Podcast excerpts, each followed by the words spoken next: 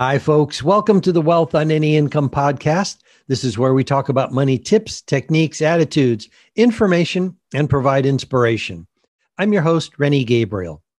In the previous episodes, I spoke about your five-year financial goal, the difference between good debt and bad debt, how good debt can support you to create wealth. We discussed how to complete a balance sheet and determine your net worth so you know how close you are to complete financial choice. For the income and expense form, when you focus on expenses first, you're rewarded with more income. We discussed how to measure the level of pleasure based on where you spend your money. In the last episode, we spoke about investment clubs, load versus no load funds, how to invest without paying commissions, and investment terms like dogs of the Dow and dollar cost averaging. Today, I'll continue to read in the last section of the 12th step in the Wealth on Any Income book, that deals with creating your prosperous financial future. Today, we'll cover common insurance products from life and health insurance to property. You'll be amused at how simple this can be and how complicated an insurance agent can make it.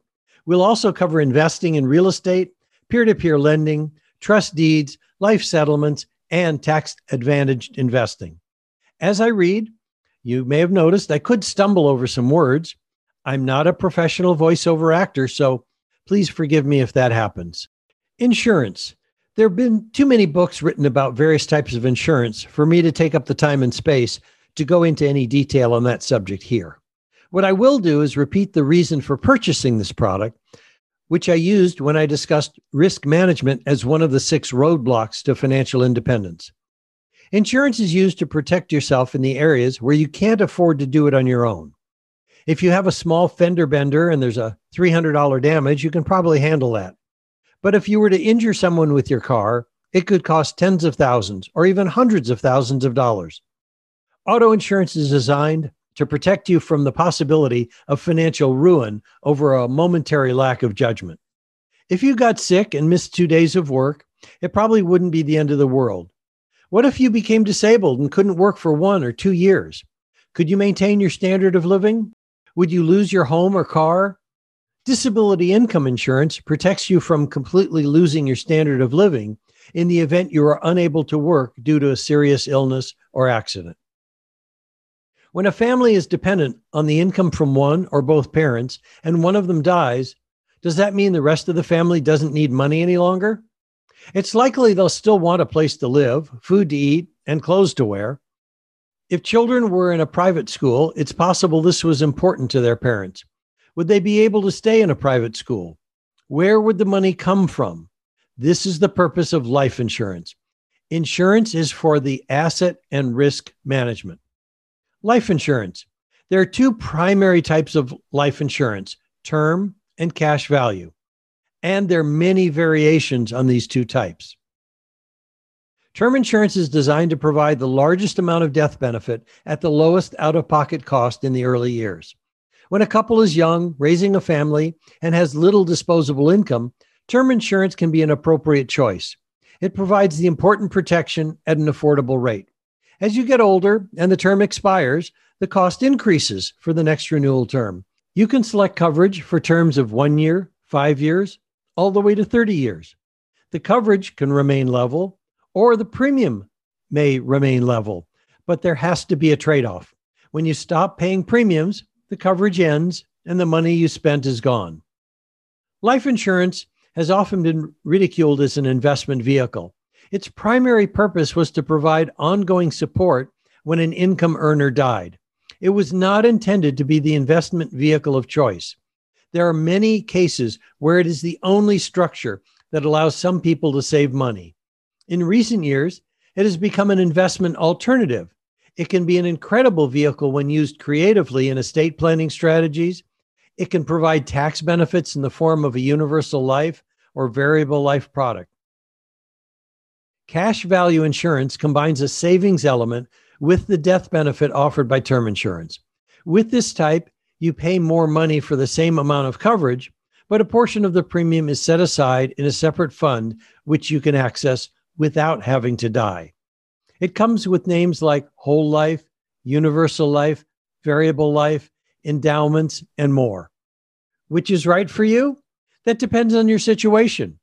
Are you single or married? Do you have children who are dependent on your income? Do you have parents who are dependent on your income? Do you have debts you would like paid off at death instead of passing them on to family members?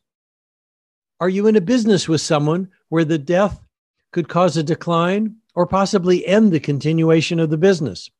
Do you expect to leave a large estate at death and would like to pay the death taxes at a discount? If you refer to the section on how to pick a financial planner, you can use those same questions to pick a life insurance agent. Start by asking people you respect for a referral. What product would you use to solve the following situation? Make believe you're the head of a family with a spouse and two children, ages 6 and 8. You're in the fortunate situation where your career pays enough for your spouse to stay at home and care for the children. Your objectives are to begin a systematic investment program, protect your family if you die too soon, and set aside money for your children's college education. You're willing to take a reasonable risk with your investments and want diversification like mutual funds offer. You don't like the tax hit from owning mutual funds personally versus through a qualified retirement plan, and you'd like your investments to have some tax advantage. Here's where a professional, experienced insurance agent or financial planner becomes your ally or advisor. Should you get term insurance to protect your family or cash value insurance? Should you get a variable annuity to defer the taxes on the mutual funds or add to your 401k plan at work? What if you don't have a retirement plan at work? Should you get a universal life policy to have flexibility with the premiums? What about your investment goals? One recommendation could be a variable universal life insurance policy, or VUL. This would provide the protection for your family, the mutual funds for your investment goals, and the tax advantages you're looking for. Again, I'm not going to go into detail here. That's the job of a financial planner or insurance agent. Even though you have an idea of the product that could fit, how do you choose the company to purchase it from? There are over 100 life insurance companies offering a variable life insurance product. Again, this is the advantage of using a professional. You can spend your precious free time on the internet getting quotes from dozens of companies, learn the ins and outs of each product, research the loads, actuarial assumptions, and underlying portfolios, or you can have someone who has years of experience do it for you. Health insurance. Most people who have health insurance are covered through their employer or some government plan like Medicare or Obamacare. Unfortunately, almost 1/3 of our population does not have health insurance. One serious health incident like cancer, stroke, heart attack, or auto accident when there's no medical coverage can drive a family into bankruptcy. This is one of the reasons the Affordable Health Care Act became law in 2013. I would urge you, if you don't already have major medical coverage, to do what it takes to get coverage. The higher the amount of the deductible, that's the portion you pay, the lower your premiums will be. Of course, the older you get, the more likely there will be to have a health challenge, and the premiums will be higher. Property insurance.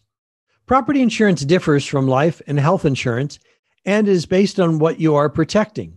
In property or casualty insurance, you're protecting things and not people. Things like a car, house, boat, business, and so on. What are some of the things you should look for when shopping for property insurance? One would be for the company to be an admitted carrier. I live in California, and in the 1990s, there were many situations where people had purchased auto insurance from companies that had not been approved to do business in my state. They had the lowest rates, but when the policy owner had to file a claim, they didn't pay. Price is not the only factor when shopping for insurance. Look at the financial strength of the company. You're buying insurance to protect you against the things you can't afford to lose, right? The lowest premium, but denying claims doesn't work for building wealth. Ask and get confirmation the company is admitted to do business in your state. Will you be going direct to the company, like what you could do with 21st Century Insurance, which is now AIG or GEICO? These are examples of direct writers. This is a company where you do business directly with the company and have no agent working on your behalf. You ought to save on the premiums with these types of companies.